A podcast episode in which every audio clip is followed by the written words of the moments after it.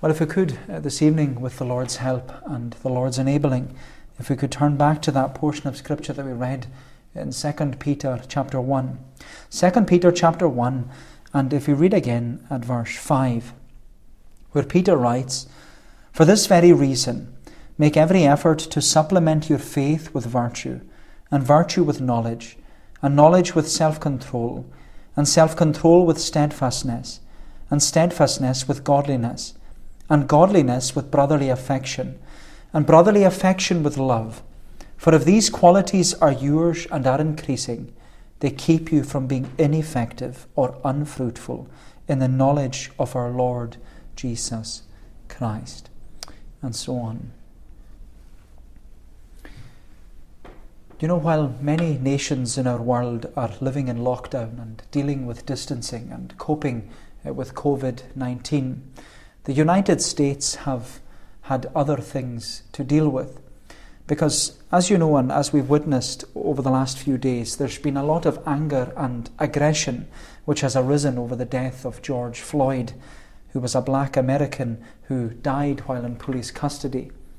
And since that awful tragedy, chaos, confusion, and even carnage has followed, with protests and, and riots taking place throughout the, the United States of America.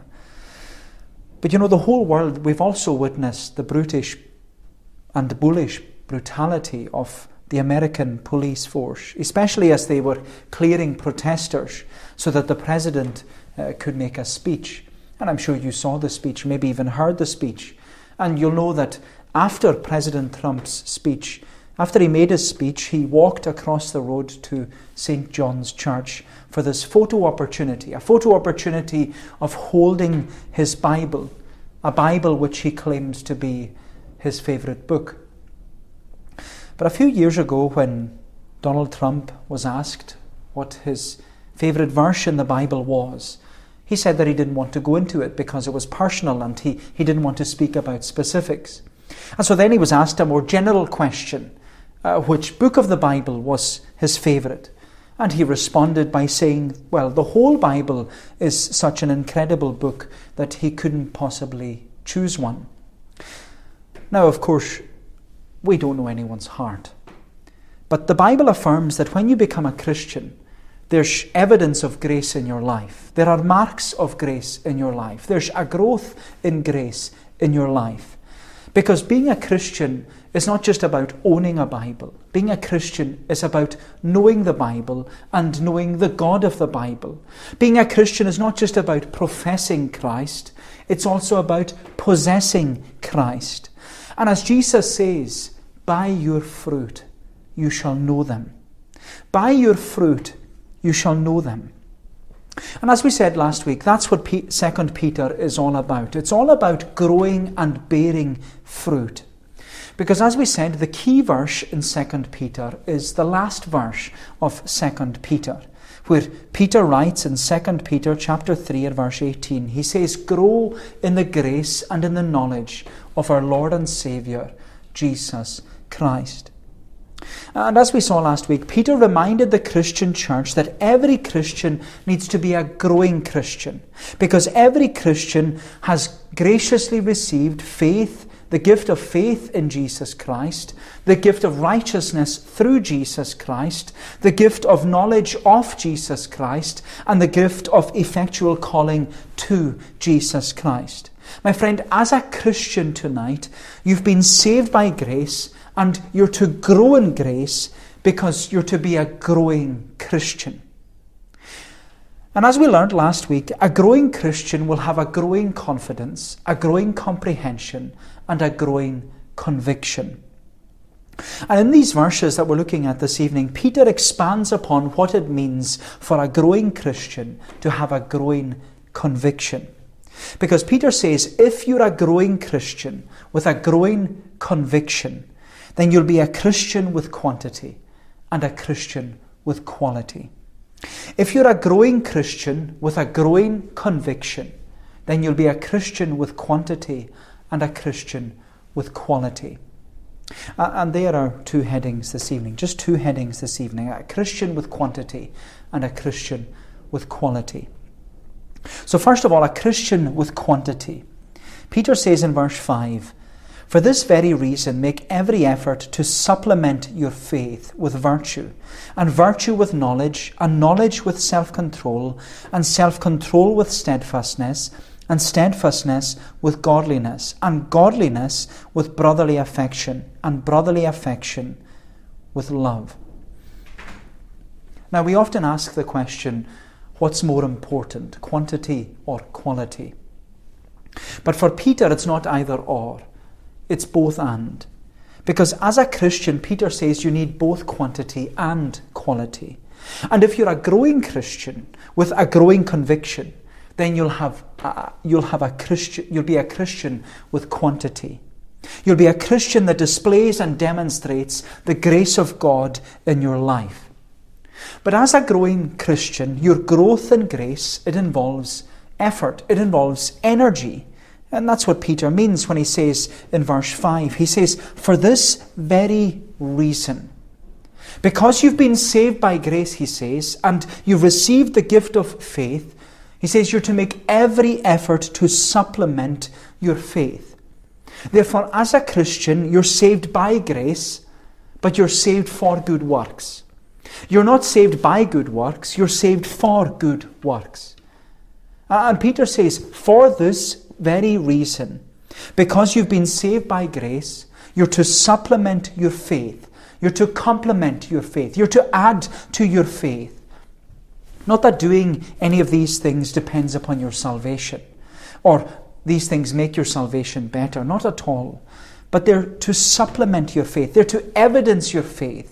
They're to be marks that show that you have the grace of God at work in your life. And they enable you, says Peter, they enable you to grow in grace and in the knowledge of our Lord and Saviour, Jesus Christ. And you know what Peter is teaching us this evening is just what Paul taught the Philippians. Because when Paul taught the Philippians, he urged them to work out their own salvation with fear and trembling. But you know, Paul didn't say that we have to work for our salvation. He said that we're to work because of our salvation. He says that we're to use our energy and make every effort to work and to grow. We're to work out our own salvation because God has graciously worked in. God has graciously worked faith. He's worked righteousness. He's worked knowledge into our hearts. Therefore, we must work out our salvation. And this is what Peter is saying. We must supplement and complement and even evidence our salvation. And you know, Peter makes this emphasis here so that we will see that we're not to be lazy learners or dozing disciples or slothful saints or careless Christians. No, Peter is reminding us here we are saved by grace. We've been plucked as brands from the burning. We've been washed in the blood of the Lamb. We've received the righteousness of Christ. We've been adopted into the family of God. We're heirs and joint heirs with Christ. We have the privilege of pleading the great and precious promises of God's Word at His throne of grace. And we have the assurance of grace by the way and glory in the end. My friend, we have received every spiritual blessing in heavenly places in Christ. Therefore, says Peter, for this reason, because you have received all this in response to the salvation that God has so graciously worked into your heart, Peter says, you must, you must make every effort to supplement your faith. And with that, Peter then lists seven Christian qualities which we must possess and practice in our lives. He says in verse 5 For this reason, make every effort to supplement your faith with virtue, and virtue with knowledge, and knowledge with self control, and self control with steadfastness, and steadfastness with godliness, and godliness with brotherly affection, and brotherly affection with love. And the thing is, we're to possess and practice all seven of these qualities, not just some of them, or the ones we like, or the ones we think that are easier to attain.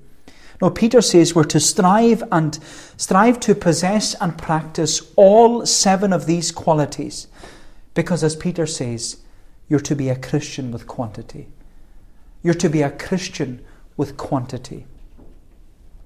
But when we consider these seven Christian qualities, we're not to think of them as rungs of a ladder or steps in a staircase where we're climbing higher and higher to God. Rather, we should consider these seven Christian qualities more like the colours of the rainbow. And, you know, we're familiar with the colours of the rainbow because we've, well, it's the symbol that's been adopted by uh, supporting our key workers during uh, this coronavirus. But as you know, there are seven colours in the rainbow, and together these colours create this beautiful spectrum of light. And in a similar way, Peter says that if we possess and practice these seven Christian qualities, it'll confirm that the light of the gospel is at work in our life.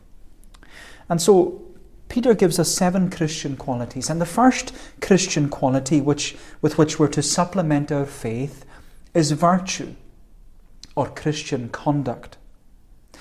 Which means that when we're saved by grace through faith, our Christian conduct is to change. Because if there's no change from our former way of life, then there's no evidence that grace is at work in our life. If we still conduct ourselves in the same manner as we did before, and keep the same company, and go to the same places, and entertain the same sins, then there's no evidence that the light of the gospel is at work in our life. Therefore, what Peter is emphasizing to us is that we need to put off our former life. We need to put off our former way of conduct. We need to, to put it away from, from us and even put it to death. And you know, this is something Peter repeatedly emphasized in his first letter that we're to be holy in our conduct. We're to consider how we conduct ourselves. We're to keep our conduct blameless and respectful and pure. My friend, we're to imitate and emulate our Lord in our Christian conduct. Then the second quality with which we're to supplement our faith, Peter says, is knowledge or our Christian comprehension. Because when grace is at work, we will seek to redeem the time that we lost in our sin and will spend it learning about our Saviour. We'll want to grow in our Christian comprehension. We'll want to grow in our Christian comprehension of our sin, of our salvation, and of our Saviour. And again, in his first letter, Peter said to the Christian church, which at the time was a relatively young church, you'll remember that Peter said, As newborn babies, desire the sincere or the spiritual milk of the word, that you may grow thereby. And you know, as you know, a baby can't grow just on milk. A baby has to progress onto meat. It has to progress onto solids. A baby has to move on from milk and supplement their diet by eating meat and vegetables. Because it's by eating meat and veg that a baby will continue to grow and develop and become strong. And in a similar way, the same is true in the Christian life because when we're born again, we start off on the spiritual milk. But as time goes by, we have to supplement our Christian diet with meat. By, and we do that by reading more and praying more and studying more and having more fellowship. And it's also that we'll continue to grow in grace and develop as a disciple and become stronger as a saint. My friend, we need to supplement our faith by our Christian conduct, our Christian comprehension, and our Christian control. That's the third quality which we're to possess and practice self control or Christian control. Because you know, with all the circumstances and situations in our lives constantly changing, they're changing from one moment to the next. You know, this is a Christian quality with which we must always strive to possess and practice in our lives. My friend, we need to be continually exercising Christian control over our senses. Whether it's with our eyes and what we look at or lust after, whether it's with our ears and what we listen to or long for, whether it's with our mouth and how we talk or what we taste, whether it's with our hands and what we touch or what we take, Whatever temptation it is, we need to be continually checking ourselves and exercising Christian control over our senses. We need to have self control. And we have to have self control in order to prevent us falling into the sin of anger or adultery or alcohol or arrogance or even abuse. We need to possess and practice Christian control over our heart and over our life.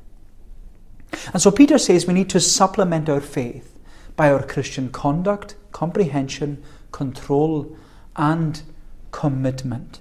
That's the fourth quality a Christian is to possess and practice. It's steadfastness or Christian commitment.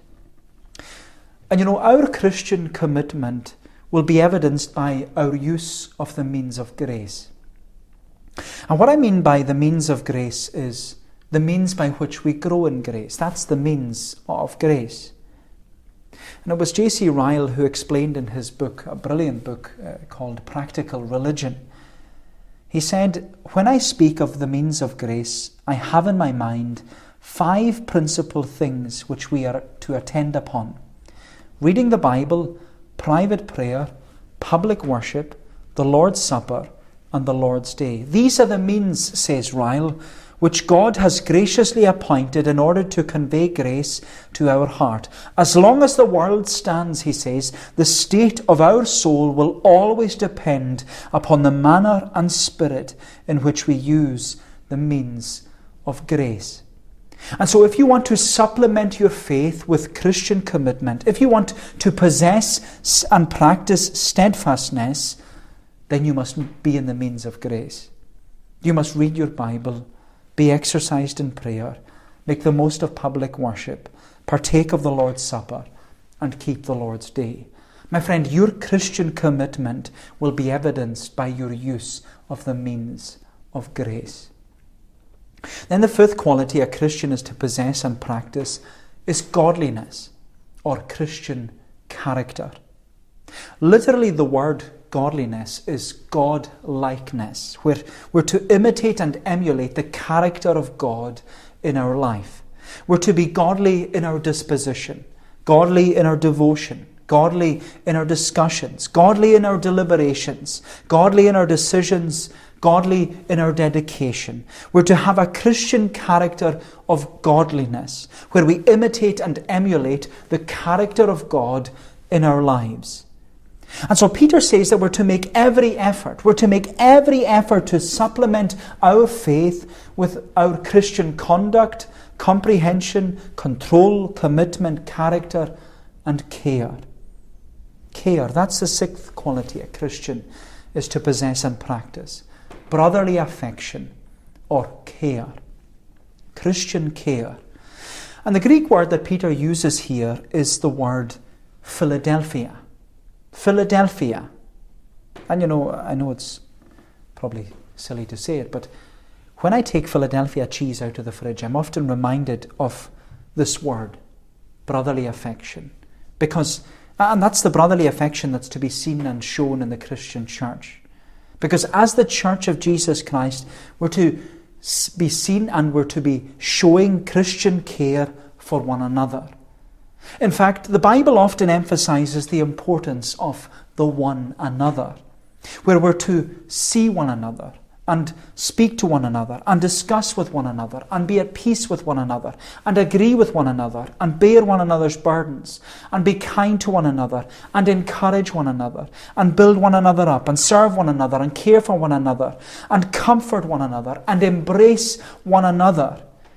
We're to the Bible emphasizes to us the one another. But as you know, the one one another which Jesus teaches is that we're to love one another. We're to love one another. Because was it not Jesus who said, Love one another as I have loved you? By all this, people, by this, all people will know that you are my disciples if you have love for one another. My friend, the evidence of our Christianity is when we possess and practice Christian care through our brotherly affection. But more than that, Peter says that we're to possess and practice Christian compassion. Because the greatest of all Christian qualities is to love God. And what's interesting is that Peter used the Greek word Philadelphia to describe brotherly affection. But here he uses the Greek word agape to describe love for God. And Peter knew all about the need for agape love. Because you remember that after uh, Peter had denied Jesus three times, Jesus asked Peter three times, Do you love me? Do you have agape love for me? Do you have that Christian compassion which seeks to love the Lord your God with all your heart, mind, soul, and strength, and your neighbour as yourself? And you know, Jesus is asking us the same question this evening Do you love me?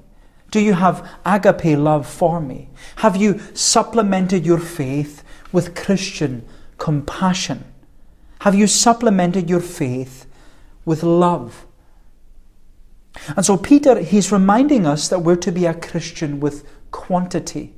We're to make every effort to possess and practice these seven Christian qualities in our life because they're all marks of grace. They're all evidence of the grace of God working and growing in our life. Therefore, we're to make every effort, says Peter, to supplement our faith by our Christian conduct, comprehension, control, commitment, character, care, and compassion. We're to possess and practice all seven of these qualities, not just some of them or the ones we like. We're to possess and practice all of them. Because as Peter says, if you're a growing Christian with a growing conviction, then you'll be a Christian with quantity and a Christian with quality. If you're a growing Christian with a growing conviction, then you'll be a Christian with quantity and a Christian with quality. And that's what we see, secondly, a Christian with quality. Peter says in verse 8 For if these qualities are yours and are increasing, they keep you from being ineffective or unfruitful in the knowledge of our Lord Jesus Christ. For whoever lacks these qualities is so near-sighted that he is blind, having forgotten that he was cleansed from his former sins. Therefore, brothers, be all the more diligent to confirm your calling and election. For if you practice these qualities, you will never fall. For in this way there will be richly provided for you an entrance into the eternal kingdom of our Lord and Saviour, Jesus Christ.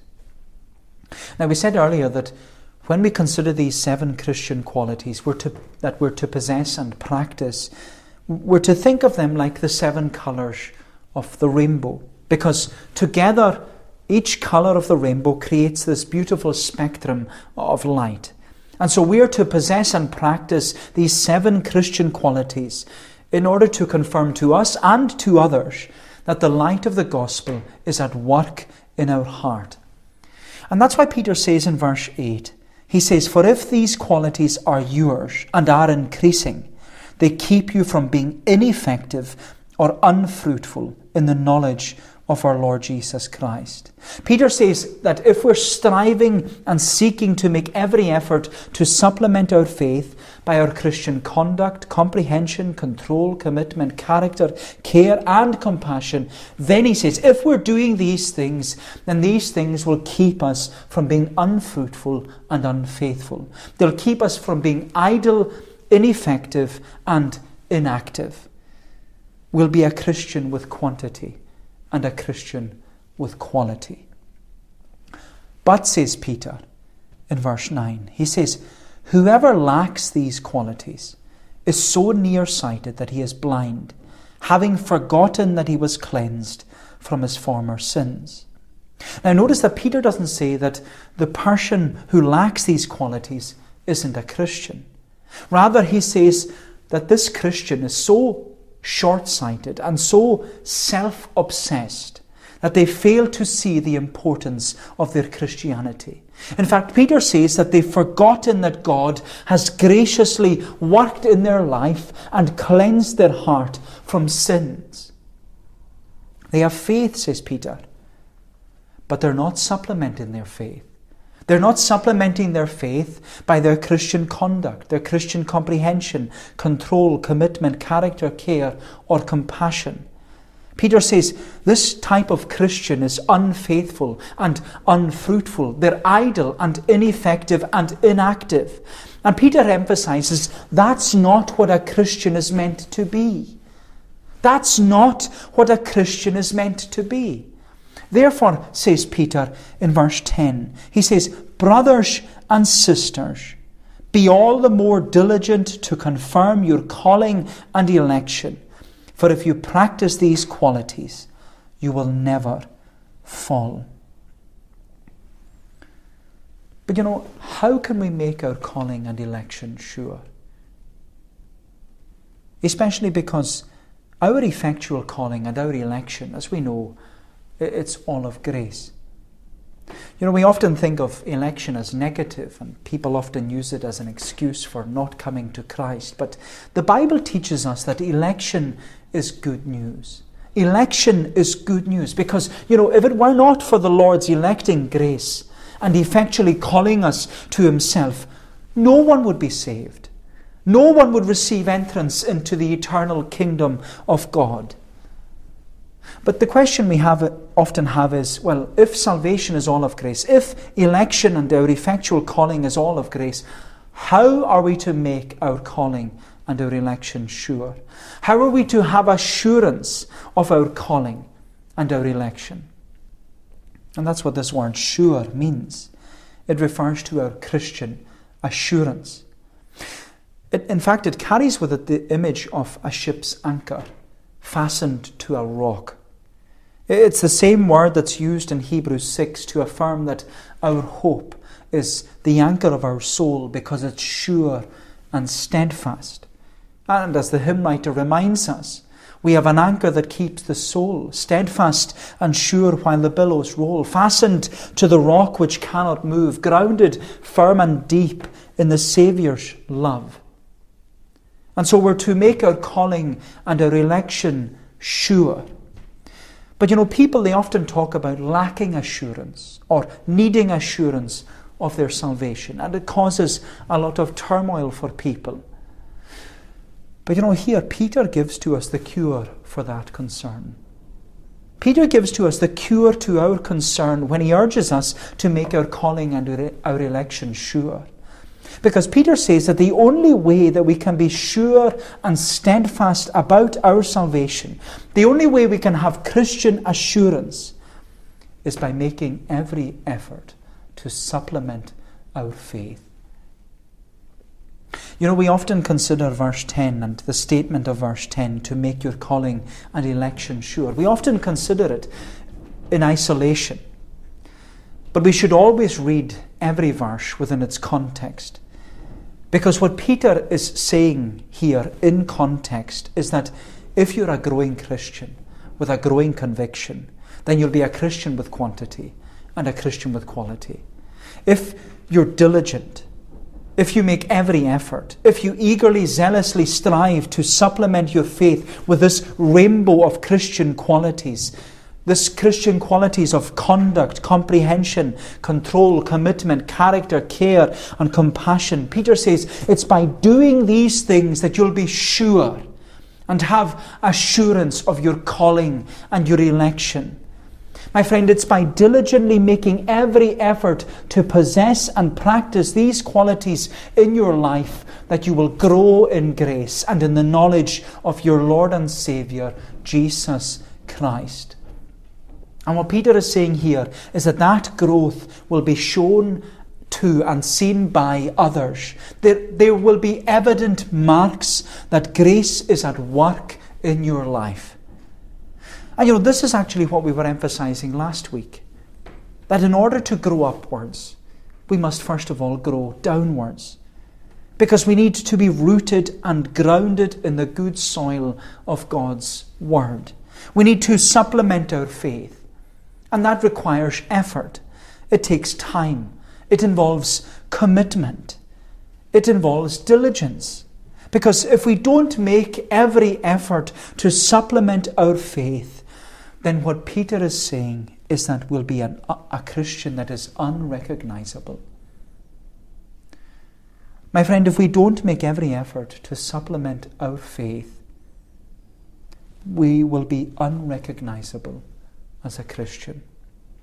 We'll be like a garden that is overgrown with weeds and wildflowers. And you know, to tell you the truth, I'm not much of a gardener. And in the past, I've had very little success when planting anything. As many of you know, we will uh, we'll have been in Barvas for six years uh, next month. And in that time, I've planted potatoes once, and it was a disaster. My excuse is that the kids were young and I didn't have time, but the truth was I wasn't committed to them. Because I had spent time preparing the ground and I, I found time to plant the potatoes, but because I didn't have time and didn't have commitment to the potatoes, I neglected them. And I neglected the potatoes for so long that when I eventually came back to them, they were so overgrown with weeds and grass that I couldn't really find them. And you know, if you were to go out behind the manse today to the plot of ground that I planted potatoes on, if you were to go there today, you'd never know that I had been there. You'd never think that I had worked that ground because it's all overgrown and it looks like nothing had ever been there. And you know, that's what Peter is saying. He says that's what happens when a Christian who doesn't make every effort to supplement their faith. He says that's what happens to a Christian who doesn't seek and strive to possess and practice these Christian qualities. That's what happens to a Christian who isn't diligent in making their calling and their election sure. The result is, he says, that you become unrecognizable as a Christian and you just blend in with the world. You become unrecognizable as a Christian and you just blend in with the world. You know, my friend, Adam was told in the Garden of Eden that it would be by the sweat of his brow that he would bring forth fruit. And the same is true for a Christian. Because growth takes time, it needs effort, it requires energy, it involves commitment and diligence. Therefore, what Peter is saying to us this evening is that if you're a growing Christian with a growing conviction, then you'll be a Christian with quantity and a Christian with quality. If you're a growing Christian with a growing conviction, then you'll be a Christian with quantity and a Christian with quality. Well, may the Lord bless these thoughts to us. Let us pray. O Lord, our gracious God, we give thanks to Thee for the wonderful gift of salvation, that Thou art a God who has so worked in our lives, in sowing that seed and bringing that seed on to fruition. But Lord, we pray that, that we would nurture it, we would nurture our faith, and we would add to our faith and supplement and complement our faith in the way that we live our lives and the way that we seek to bring glory to Thy name. We confess, O Lord, how far short we fall and how much of a mess and mistakes that we make. But Lord, we give thanks that Thou art a God who is so gracious and so merciful. Bless us then, we pray. Help us, Lord, to strive and to seek to add to our faith all these Christian qualities that we've considered this evening, that we might do so in order to bring glory to Thy name Keep us then, we pray. Bless us in the week that lies ahead, a week that is unknown to any of us, but known only to Thee. Keep us in the hollow of Thine own hand, and go before us for Jesus' sake. Amen. Well, we're going to bring our service to a conclusion this evening by singing to God's praise in Psalm 89. That's Psalm 89 in the Scottish Psalter, and we're singing from the beginning uh, down to the verse marked 5. Uh, psalm 89 is a psalm which praises God for his mercy and his faithfulness. And we have every reason, even as we were considering this evening, every reason to praise God for his mercy and his faithfulness towards us. Psalm 89 from the beginning God's mercies I will ever sing, and with my mouth I shall thy faithfulness make to be known to generations all. For mercy shall, shall be built, said I, for ever to endure. Thy faithfulness, even in the heavens, thou wilt establish sure. We'll sing on down to the verse marked 5 of Psalm 89 to God's praise.